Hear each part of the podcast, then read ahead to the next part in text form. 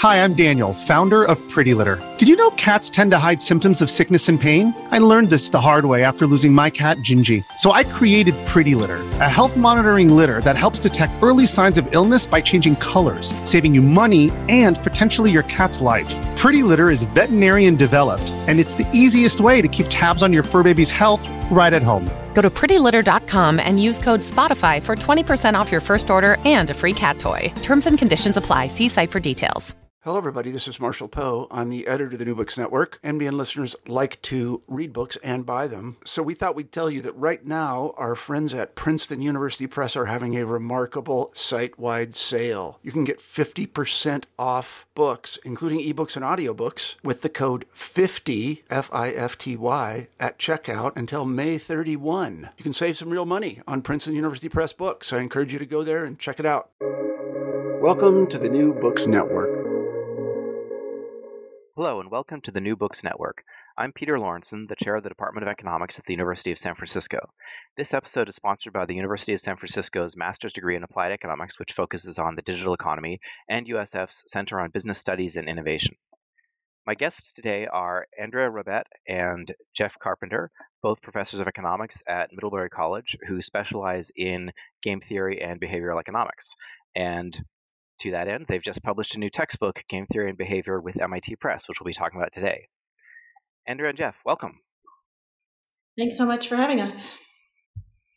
So, first, why don't we just give the, the basics? Um, could you introduce what game theory is for listeners listeners who are unfamiliar with it? Uh, sure. So, game theory is the study of strategic interaction. Uh, so, you can think of it as multi person decision theory. It is used to analyze situations in which two or more people interact uh, independently in pursuit of their own interests, and then the outcome depends on what they each do. So, uh, to figure out the best thing for you to do in these situations, you need to think about what the other people are going to do. Uh, you have to put yourself in their shoes and reason through the situation from their perspective, uh, even as they're making the same calculations about you. Uh, so, to take probably one of the simplest, most commonplace examples, imagine you are walking down the street and somebody else is walking towards you. Should you move to the right, move to the left, or just stay the course and hope that they're going to yield to you? Uh, so, your optimal choice here depends on what you anticipate they will do, which in turn depends on what they anticipate you doing, and so on. Uh, so, these types of interactions are, are everywhere in everyday life, and as economists, some of the game theoretic interactions we think about most uh, include things like bargaining and negotiations, auctions, market design, interactions among firms or between workers and management, um, public goods problems and common pool resource problems, social choice, voter turnout, and so on. So, uh, so what's you know, given that we all you know live through and participate in these kinds of interactions all the time, uh, what is it about game theory that um, you know what does it add? Like, don't we just automatically kind of make these decisions? Uh, I guess what it adds is, I, I, mean, it's interesting if you teach both standard micro theory, like intermediate micro and game theory, you start to see the differences more clearly, right? So in micro theory, it's often the case that it's almost like, you know, you're interacting with a bunch of atoms that randomly bump into you sometimes, but there's no meaningful interactions. And, you know, that's that maybe describes part of our life, hopefully not a large bit of your life, but more of it is you're doing these sort of walking at each other, seeing who's going to swerve. And uh, in that sense, I would almost think that game theory is more applicable to the standard student undergrad than maybe even micro theory. Yeah, I think that's that's right. You know, we do right. Are we we have well, I guess we participate in markets every day, but tend to, you know, it's nice thing about game theory is I suppose it tells you how to how to it sort of gives you advice, whereas market theory is often a lot about how no one should, especially in the, the basic micro, should about how no one should interfere with the market and just let it go and everything's gonna be perfect. Right. I mean, in some sense, it's okay to walk into the grocery store and not think too hard about where that price for bananas comes from. But you know, when it's time to actually think hard about something, it's you're actually bidding in an auction in a market or something like that to clear a market, and you know that takes more cognition. So, um, So your book, you've titled it "Game Theory and Behavior." So, so why don't you tell us more about, you know, why, you know, there are a lot of game theory textbooks out there. You know, it's been an active area of research and, and teaching for, for quite a while now. So, it's not uh, it's not novel. Um, why did you feel like you needed a new textbook, and what's kind of the emphasis of your textbook? Yeah, so um, well, Jeff and I have both taught game theory at Middlebury for a number of years. Um, it's part of our core major classes here. So we typically offer the course every semester, and the two of us alternate who does it. Um, so we've spent a lot of time thinking about and refining our courses, but neither of us was ever really able to find a book that fit the class well. Um, and so I mean this in two senses. One, in terms of the, the level and the tone of the course that we found worked for our students, um, but also, as you alluded to, um, in terms of incorporating behavioral evidence and models. Um, so, um, on the first point, I think we both tried really hard to strike the right balance in our classes between, on the one hand, precision and rigor, so that students really master the technical tools and um, are able to apply the theory to various situations and then on the other hand, making the material really intuitive and accessible um, to reach students with a range of different math backgrounds and also to allow them to see a lot of these commonplace applications like Jeff was mentioning. So, I mean, I always tell my students at the start of the semester that my goal is by the end of the class, uh, they're going to be cursed like I am. So they're watching a movie or they're talking to their friends, and all they're thinking about is how do I model the situation as a game? Um, and then the other aspect we thought was missing from existing game theory books is the behavioral evidence. Um, so, standard game theory is built on rational choice theory. And so, to make predictions, we essentially look at what outcomes are possible if nobody makes any mistakes. So, either informing their beliefs uh, about what others are going to do, or in calculating their own optimal strategy conditional on what they believe others are doing. But we both, as behavioral economists, we personally believe that if the goal is to understand strategic behavior and be able to predict the outcomes of these strategic interactions, then we need to not just logically think about how rational actors would interact with other rational actors. We need to think about how real people actually behave in these situations. Um, so, what we do in our classes and then in this book is we have students uh, play the games in class and discuss how they approach their decisions. Then, after we talk about what the standard predictions are, we present experimental evidence of how subjects who are financially incentivized behave in laboratory experiments. Uh, and then, to the extent that the behavior diverges from the standard predictions, we don't just say, wow, you know, game theory is useless. Aren't you a chump for taking this class or, or buying this book? Uh, instead, the exper- experiments typically reveal some robust behavioral regularities, and then we can modify the theory to incorporate these behavioral patterns within the existing framework of game theory. Uh, so sometimes this takes the form of updating people's utility or payoff function to take into account various motives like altruism, spite, reciprocity. Uh, sometimes it means allowing people to make mistakes in implementing their optimal strategy, needing time to learn, or uh, perhaps underestimating how strategic their partner is. Uh, so, for these reasons, uh, neither of us had found a book that we thought was particularly well matched to the courses that we were teaching. So, Jeff came to me and suggested that we rewrite one ourselves. Jeff, do you have anything to add to that? no, I don't know what I could possibly say beyond that. So yeah, that's that's that's more more or less it in not quite a nutshell. okay, that's great. Um, so uh, this, this may kind of overlap with what you're just talking about, but I was um, curious. You know, both of you are teaching um, at a liberal arts college, and how how did you find that um, that experience or, or, that environment shaped your approach to the text? Do you think that led you to to treat it differently than um, you know, someone might be at at, uh, at a more uh, you know large uh, like PhD granting university. I don't know. What do you think? I mean, to some extent, you know, you know, we're blessed with an abundance of super uh, bright, earnest students, and that forces you as an instructor uh, to think harder about the topics yourself because they're going to ask you hard questions, and invariably, you know, you would go into a game theory class and play the ultimatum game or the prisoner's dilemma, and they wouldn't do what theory would predict. And like, what, what as Andrea says, like, well, what's the point of this? It doesn't predict, and so it gets you to think too, like, uh, in terms of how the profession itself, game theory as a as a discipline, has adapted over the course of the years, and in in reaction to all these experiments that have been run in the last thirty or forty years, and you know the students kind of anticipate that, and they they love the positive, call it the positive aspects of behavioral game theory instead of the normative. Okay, yes, you've got rational choice, and they should do this, and that's all we really care about. Do we really care what they actually do? Well, you know the students really do, and so they they in some sense I would say I credit them as pushing us harder on on you know developing the book and it comes from our experiences in that classroom and I'm not sure that that's you know uh, confined to Middlebury or liberal arts schools or anything like that but of course what is conducive is a smaller class where the students get to speak yeah uh, I will say I think that the level of student engagement means that it's really clear to us immediately if our explanations aren't resonating with them in the class.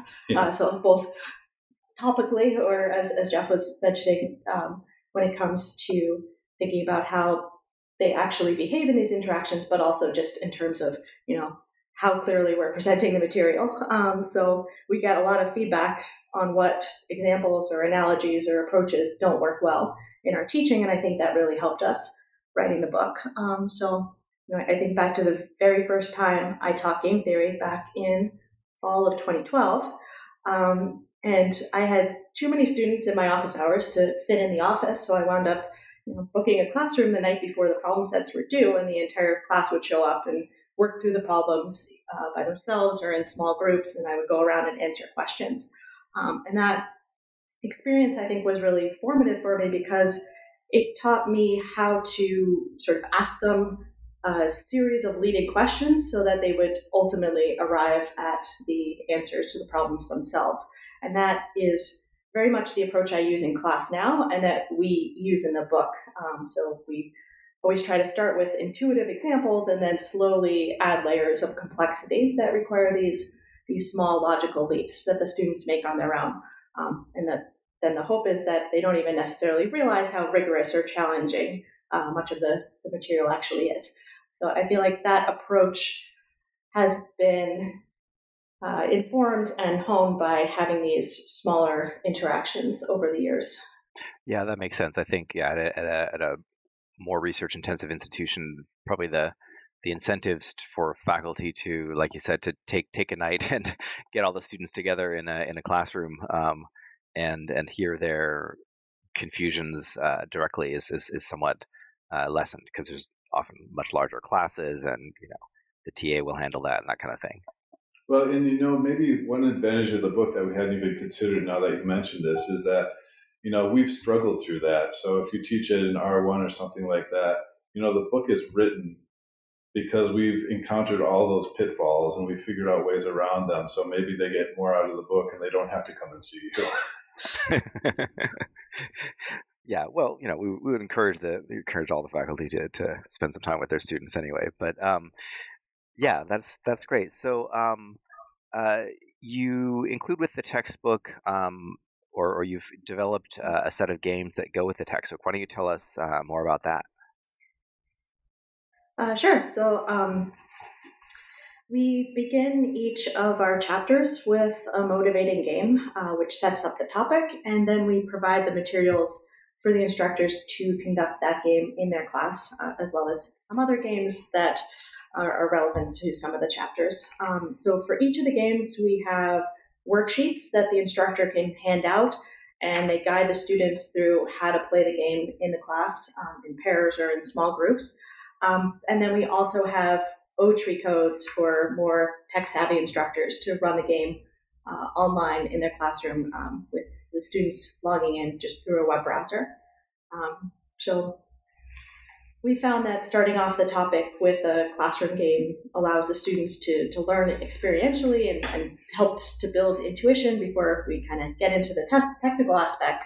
Um, also, we found it helps really get the discussion going. You know, oftentimes students aren't willing to say what they think an equilibrium is, but they're willing to have some thoughts about um, how they played a game or um, maybe some not so nice thoughts about their how their partner played the game. right. Uh, and it also helps to set up the behavioral results. And Yeah. so, um, Students are great at rationalizing what they've done.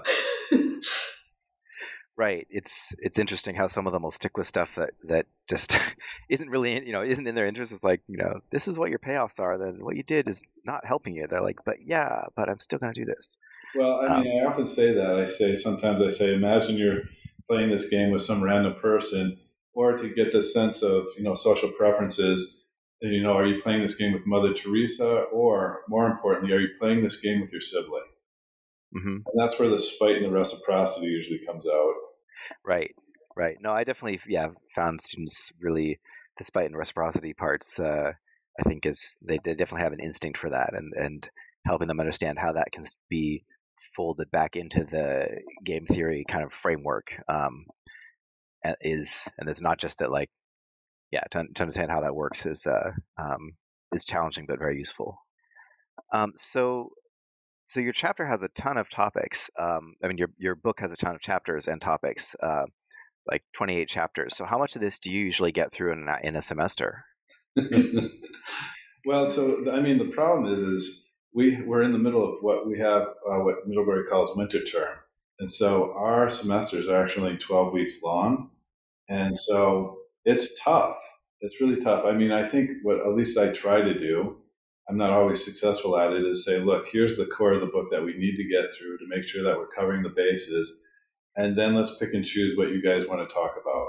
And you know, there's enough topics there, enough topics that other introductory books don't cover that uh, we never have a hard time filling the space. But you know, you often can't. You, you just frankly can't get to everything. Yeah, so we our hope going in was to have each chapter correspond to one class period of about 75 minutes, 90 minutes of material. Um, and so I think we thought about the first 12 chapters as being kind of the nuts and bolts that probably every course would want to cover. So that would be about six weeks of material, and then uh, the instructor and the class could pick and choose among the remaining chapters. So those were written to be standalone topics um, that be, could be covered based on the interests of the class.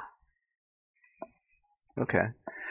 Um, so so why don't you tell us about some of the um, extra topics that you cover that um, don't appear in, in a standard intro game theory textbook?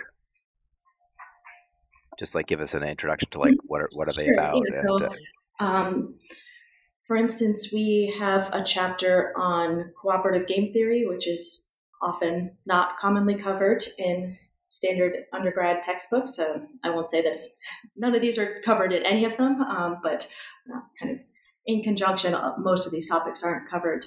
Uh, so matching market design, we have an entire section on social choice and voting games. And then we have an entire section on uh, what we call behavioral extensions. So that includes, um, you know, sort of best response dynamics, evolutionary game theory, quantal response equilibrium, level K reasoning, and then uh, psychological game theory. So I think those are all uh, important behavioral topics that usually would not appear in uh, a standard game theory textbook. Right, right, for sure. Um, okay, well, actually, from that from that point, um, as you met, I think on your website, or you mentioned that your next textbook project is about going to be about specifically about behavioral economics. Um, is that all, one also a joint project with both of you? Uh, no, that's that's just me. I'm the only Oh, that's just one you, is, uh, masochistic interest in continually writing textbooks. So, um, So, uh, so why did you? Um, so you didn't burn out from writing the one textbook. You're going to continue on. Why did you? Um, I wouldn't what's say your? that. well, we'll see when the textbook actually finally gets finished, right? Um, um, uh, but uh, what are your what are your goals with the behavioral economics textbook?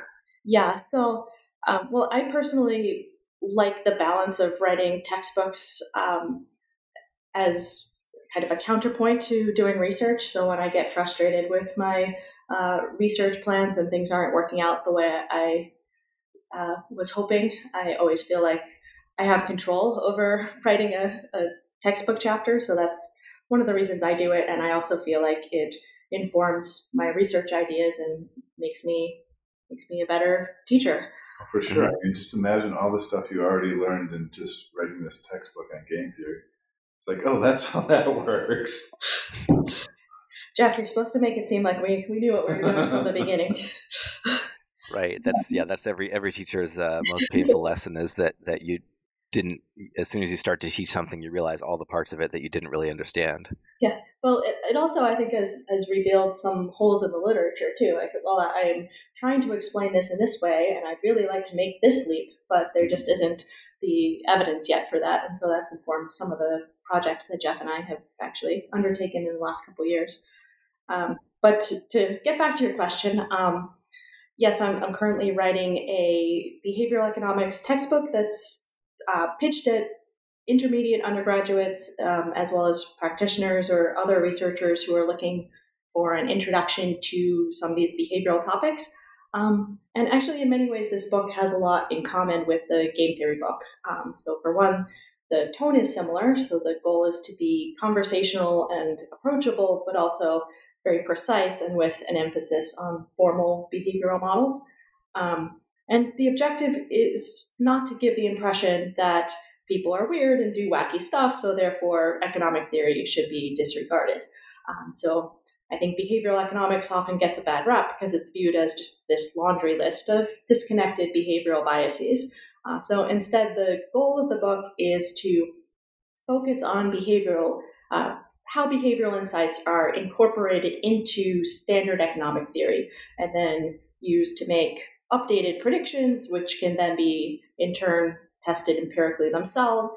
Um, and then in this way, the field advances through this iterative process of developing and testing theory to produce more descriptive models of human behavior, um, which hopefully can then eventually go on to actually become the standard theory going forward. Right. Yeah, it's definitely been amazing to see how that's uh, evolved over time. From you know the the game theorists being very resistant to anyone with behavioral um, ideas um, or you know th- things that sort of cast doubt on the perfection of their their purely mathematical models to now it's it's much more integrated um, and uh, you know it's kind of an ongoing uh, more of an ongoing joint joint effort all right well um, thanks i think that's uh, this is a good place to wrap up uh, so thank you both for for taking some time and uh, i'm have adopted this textbook for myself for next semester so uh, I'm looking forward to digging into it and uh, and learning about all the things, uh, all the the branches of game theory that I haven't actually gotten to yet myself. Okay, great. Well, I hope it goes well. Yeah, and thanks for doing this podcast. Yeah, my pleasure.